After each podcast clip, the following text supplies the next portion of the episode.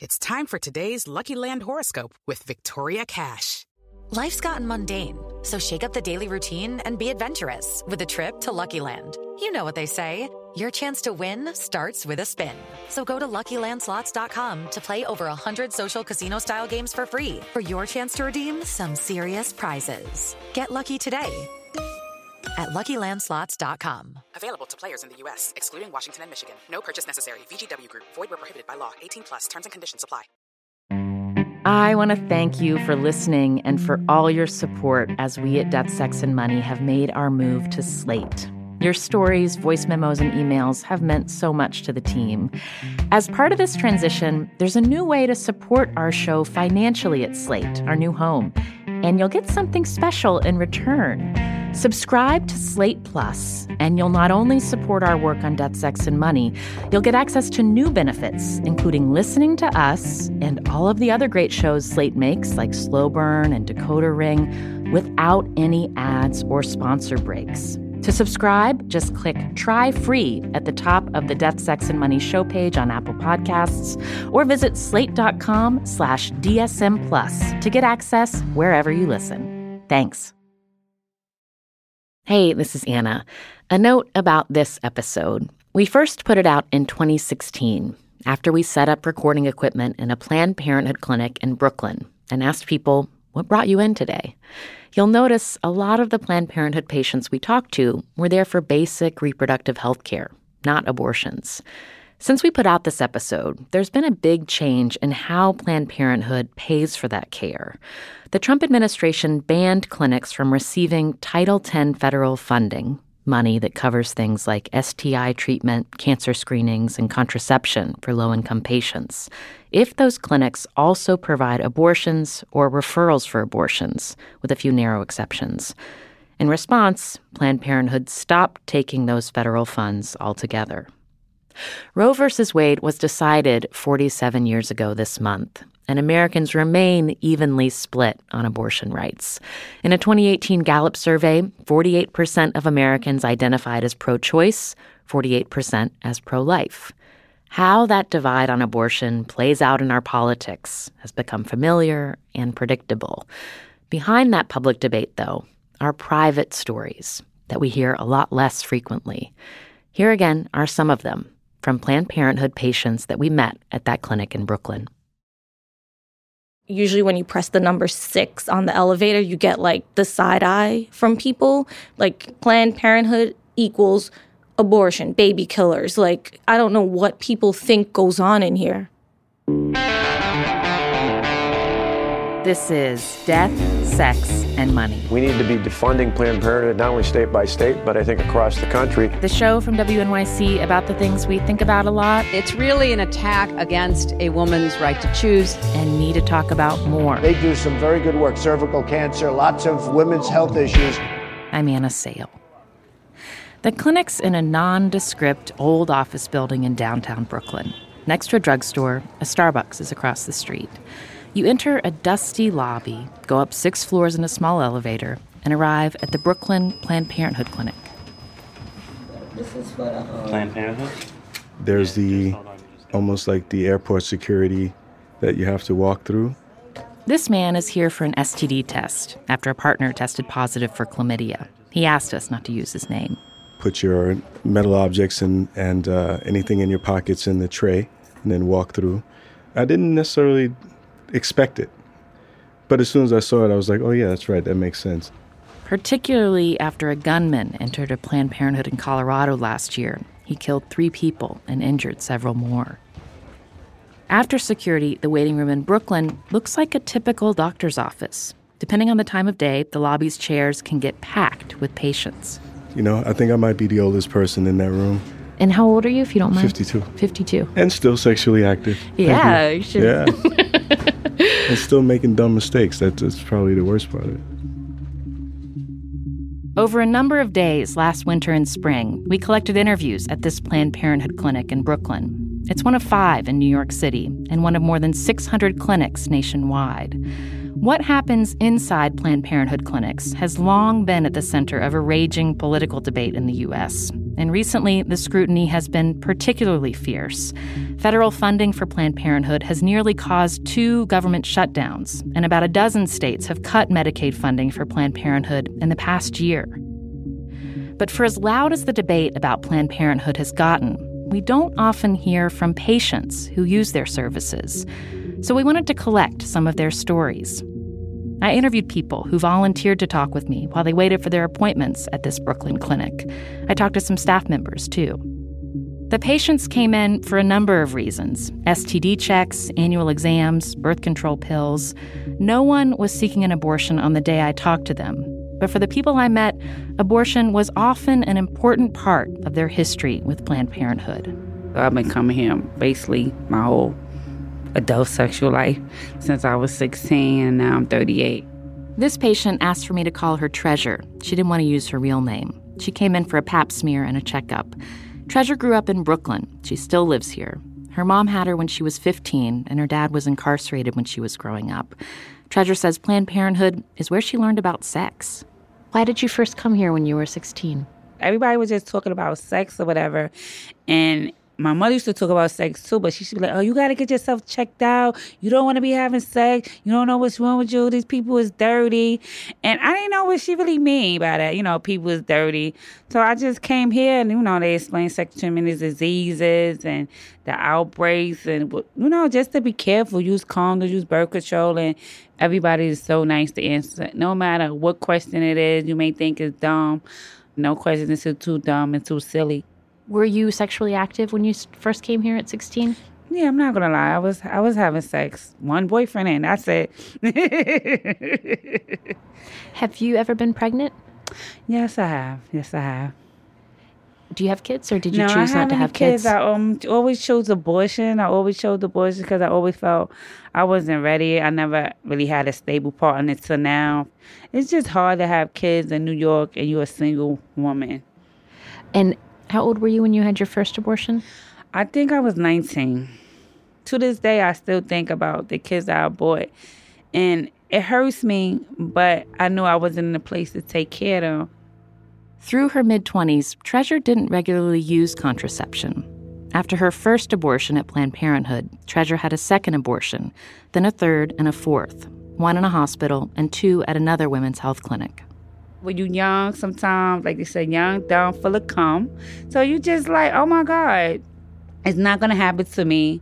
I didn't use condoms. I was having all these abortions. I started, losing a piece of me, and I didn't want that to happen. I didn't want to keep having no abortions. I didn't want to keep just killing babies. I felt like we're not going to do this. And that's when I really got grounded with Planned Parenthood, because I was like, please help me. I'm having all these abortions, and I don't want to keep having them, And that's when the counselor spoke to me, and she was like, you know what? We have different things. So that's when I started trying to depo, and that's when I started just coming in every 3 months, getting my shots done. And it was like, it was cool. I felt like I was on the right track with handling my life. I'm going to have a kid when I'm ready. Are you on contraception now? No, I'm not. Are you trying to have a kid? Are you trying to get pregnant? Right now, I'm finally trying to have a kid. Finally, congratulations to me. I'm finally trying to have a kid. Finally, after all these years, I feel like I'm in a place, I finished school. I have a nice job. I feel like I could take care. I'm not going to be the bestest parent. I'm not rich, but I'm going to make sure they eat it. And, I have a roof over their head and give them lots and lots of love.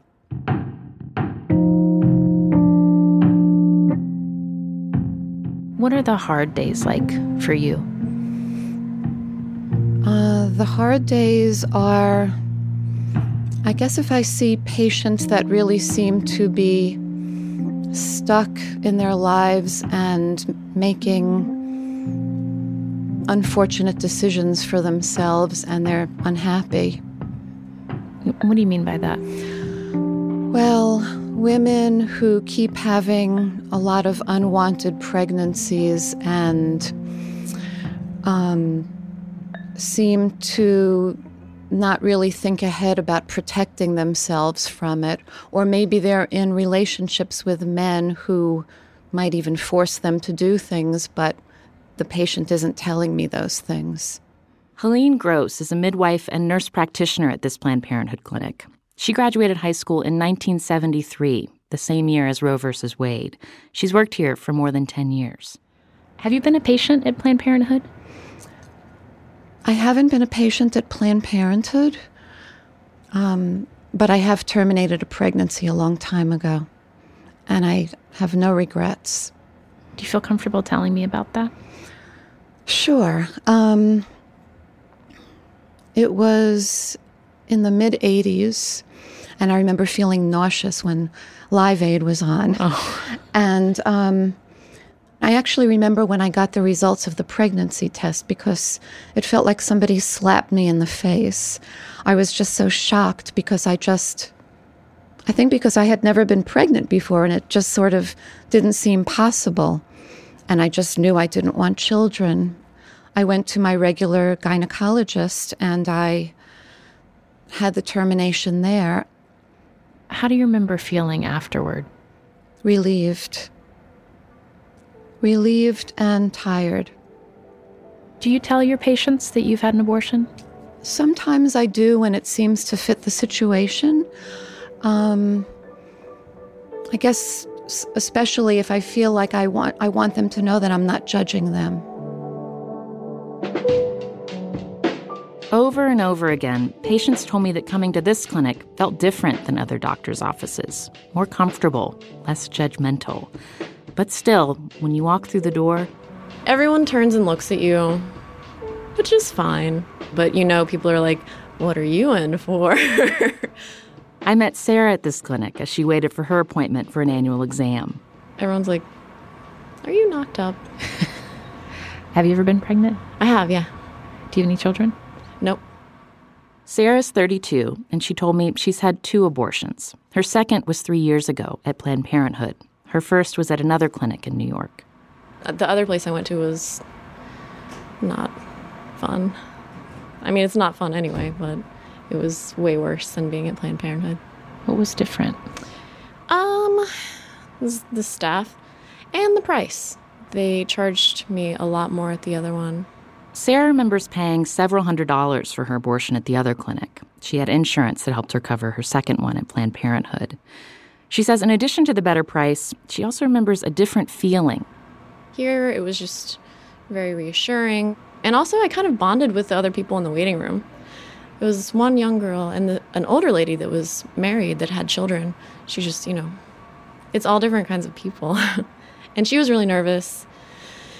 And I think I was like, I tried to calm her down because this was the second time for me. And I was like, it's fine. It'll be over before you know it. Like, it's terrible and it's painful. And you'll have, you know, lots of different emotions about it. But it'll be over. And you'll be fine. You'll be okay. And you'll get through it and you'll survive. I've done it. And a lot of other people have done it, so. I love that idea of like a little conversation in a waiting room about something so deep and personal. Yeah. And no, we all like, I don't know, I saw them later as I was leaving. And I don't know if we like high-fived or hugged or something. We were like, we can do this, so. Coming up, I hear about the protesters who gather outside this clinic regularly. I'm here because we are praying against the killing of babies. And I hear about the Planned Parenthood volunteers who stand right beside them to greet patients.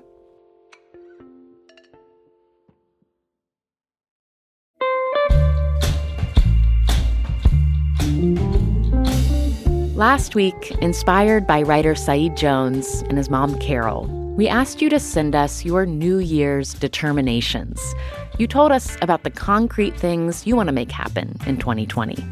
I have a determination to find the job that fits me. To play the piano more. To get the promotion I've been working towards for almost 10 years. And it's not just the things you want to do. It's how you want to do them. I will not negotiate with my negative thoughts anymore. I will remember my worth in relationships, in my time, in what I want to do in life. I recently learned how to make cheesecake, and it was a lot easier than I thought. So I thought, well, probably there's a lot of things that I've been wanting to do that are easier than I thought. So I have dubbed the year 2020 the year of being curious, and I'm going to try new things. One new thing we are determined to do as a team in 2020, give you even more Death, Sex, and Money. You may have noticed that in the last few months, we've been putting more episodes into our feed, almost twice as many as we used to. Most of those extra episodes are brand new, but we're also sharing some of our favorite shows from the archives with you, like this one. It gives us a chance to introduce them to people who just started listening to the show. Plus, we love hearing them again, too. On the next episode, your stories about friendship and race. Race has always played a part in my friendships. Like, I don't choose my friends because they're white, but my friends happen to be white. It's easy to accidentally racially segregate. I have always kind of felt that there is this wall. Your white friend can just make one comment and it feels like a trap door has opened up from underneath. Even now, you know, we hardly talk, we hardly see each other. And I'm thrust back into the realities of living in a racist America.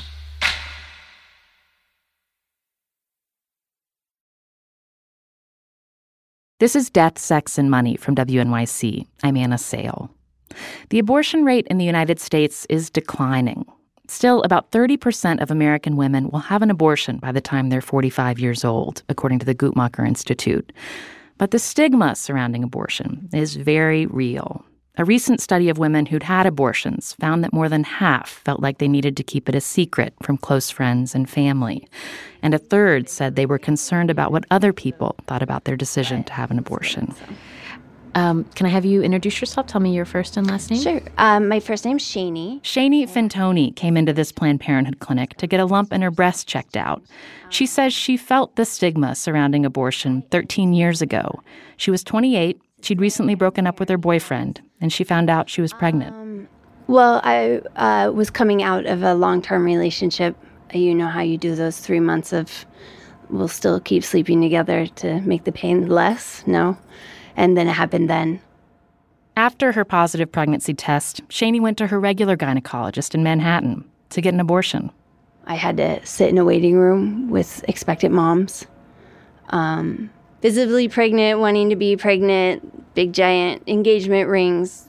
Love moms. I have 4 godchildren. Children are fantastic. But there's just that thing that there's something slightly what's wrong with you, or you're definitely different from me, and it's not the funnest. When you told the doctor you wanted to terminate your pregnancy, do you remember using the word abortion? I don't think anybody used the word abortion. No, nobody used it. It was so bizarre. The whole thing was just bizarre. It was like, no, I don't have plans of continuing this pregnancy, because that's basically how he posed the question. So should we set you up for a follow-up appointment, 3 months, prenatal events? And I was like, whoa, no. And no one used the word abortion. At all. When you think back on that time when you were 28 and choosing to get an abortion, how do you think about it now? I'm happy. I'm happy. I'm just grateful that it was an option for me.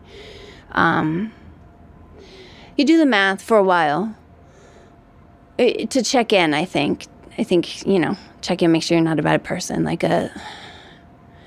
emotional cutting would be the term. The date was a date for me for a while, for sure.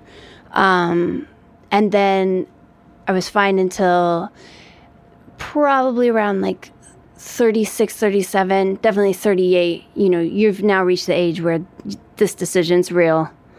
You've made plans to not have children. But I never regretted having the abortion. The only thing that I would cry about later in those years was thinking I was never going to find a man that would be okay with the fact that I didn't want to have children, or that you find a man at 38, because they say statistically that's impossible. Shani's 41 now, and she got married just over a year ago. She and her husband are both at peace with not having kids. In fact, Shani's last appointment at Planned Parenthood before the visit where I met her was to get an IUD. There are plenty of mothers who come to Planned Parenthood. Jahan Perez is one of them. I have three girls. How old are they? 10, 12, 6. Jahan comes to this clinic every 3 months for her Depo shot. She told me for her, birth control should be called uterus control. She has endometriosis, and being on birth control helps ease the symptoms. I get really painful cramps, and I just can't deal with that. Like, my world shuts down. Like, I don't eat, I don't drink, I don't get off the bed, unless it's to go change, like, a soaked pad or something. Like, I don't, it's, yeah, it immobilizes you. So, yeah, I couldn't do that anymore. Have you had your shot yet today? Not as yet. And how do you pay for it? Well, unfortunately, I don't make enough money. So I fit into the sliding scale, and I haven't Medicaid, and it helps me out. So, yeah. And then do you have to pay some cash? I don't. It's all covered. Yeah. Has it always been that way when you've been getting shots? No. At one point, I was paying for it when I was working full-time, but now that I'm back in school, yeah, I'm a student, I'm poor. Half of all Planned Parenthood patients are on Medicaid, like Jahan. According to its annual report, Planned Parenthood received more than $500 million in federal and state money last year from Medicaid and family planning grants. Jahan started taking Depo shots after her third daughter was born. Reliable contraception is an added benefit. I actually got pregnant because I was irresponsible with the pills. So, yeah. Did you have a moment where you thought, do I want to have this kid? I did. I had a lot of moments like that. And I don't touch the abortion topic too much because I went to Catholic school, but I don't believe everything I read either. So I think it's a personal decision. So, and for you, it felt right to become a mom. Yeah, I had to do it.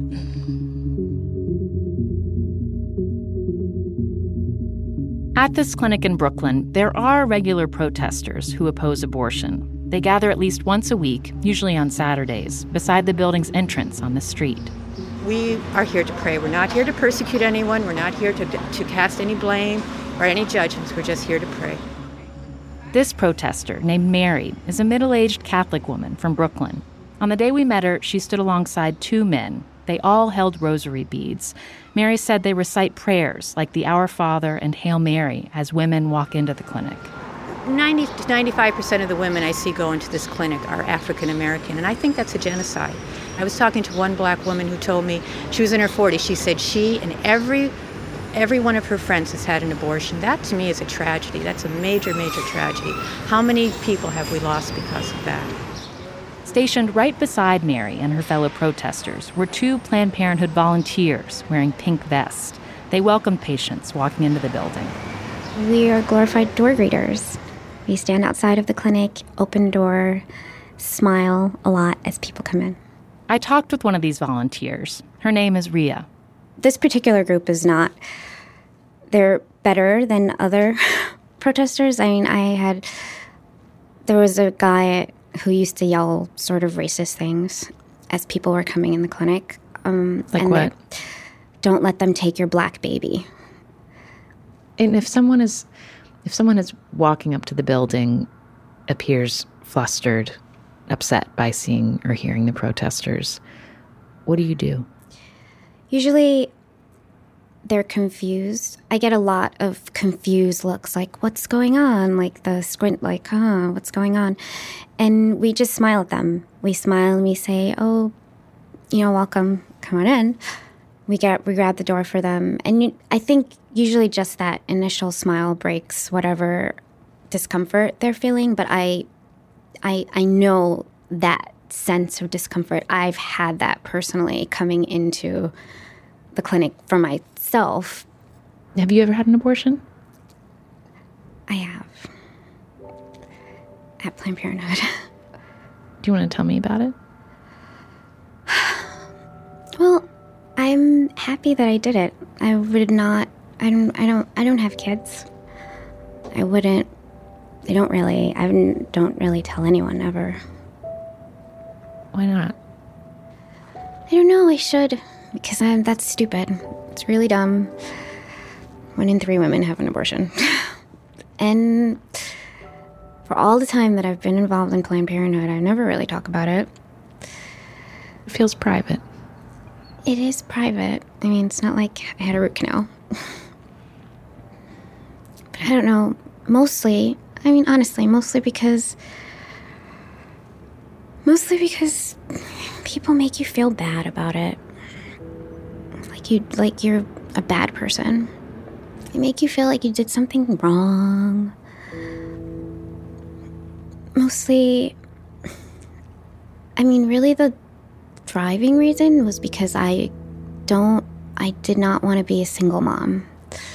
My mom is a single mom, and she gave up everything for me. She left me in Trinidad as an infant.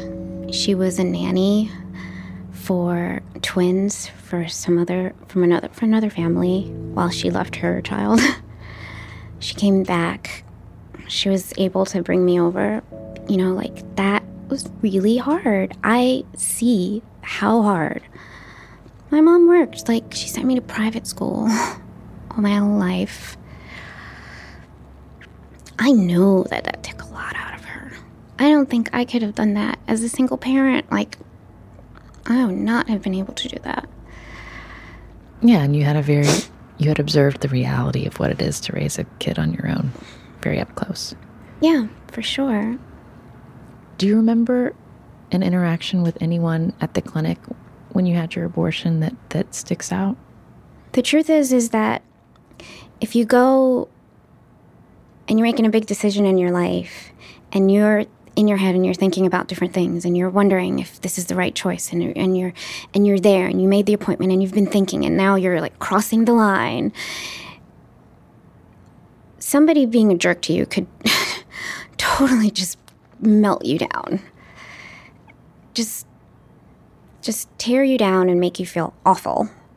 Or somebody with a smile and somebody who holds your hand, because I know that someone held my hand, because I do remember that, could just make you feel calm and make you feel good at a time where maybe you don't feel good.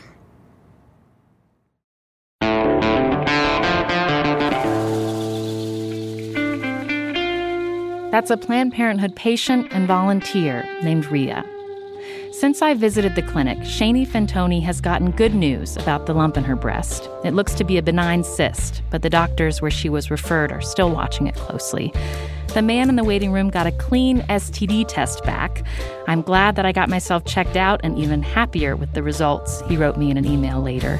And Treasure says she and her partner are still trying, but she's not pregnant yet.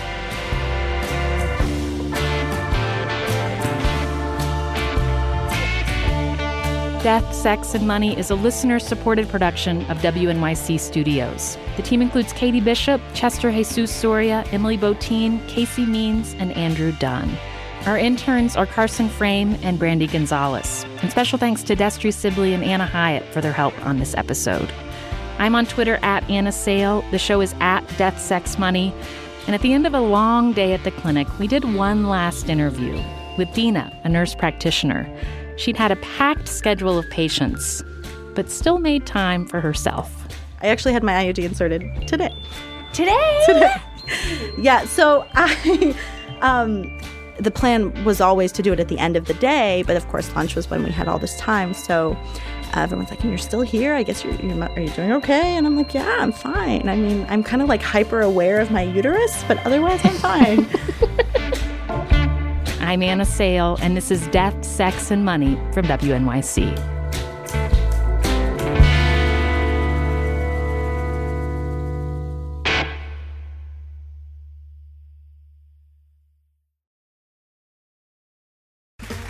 Okay, round two. Name something that's not boring. A laundry? Ooh, a book club. Computer solitaire, huh? Ah. Sorry, we were looking for Chumba Casino. That's right. ChumbaCasino.com has over 100 casino-style games. Join today and play for free for your chance to redeem some serious prizes. ChumbaCasino.com. No purchase necessary. Void where prohibited by law. 18 plus. Terms and conditions apply. See website for details.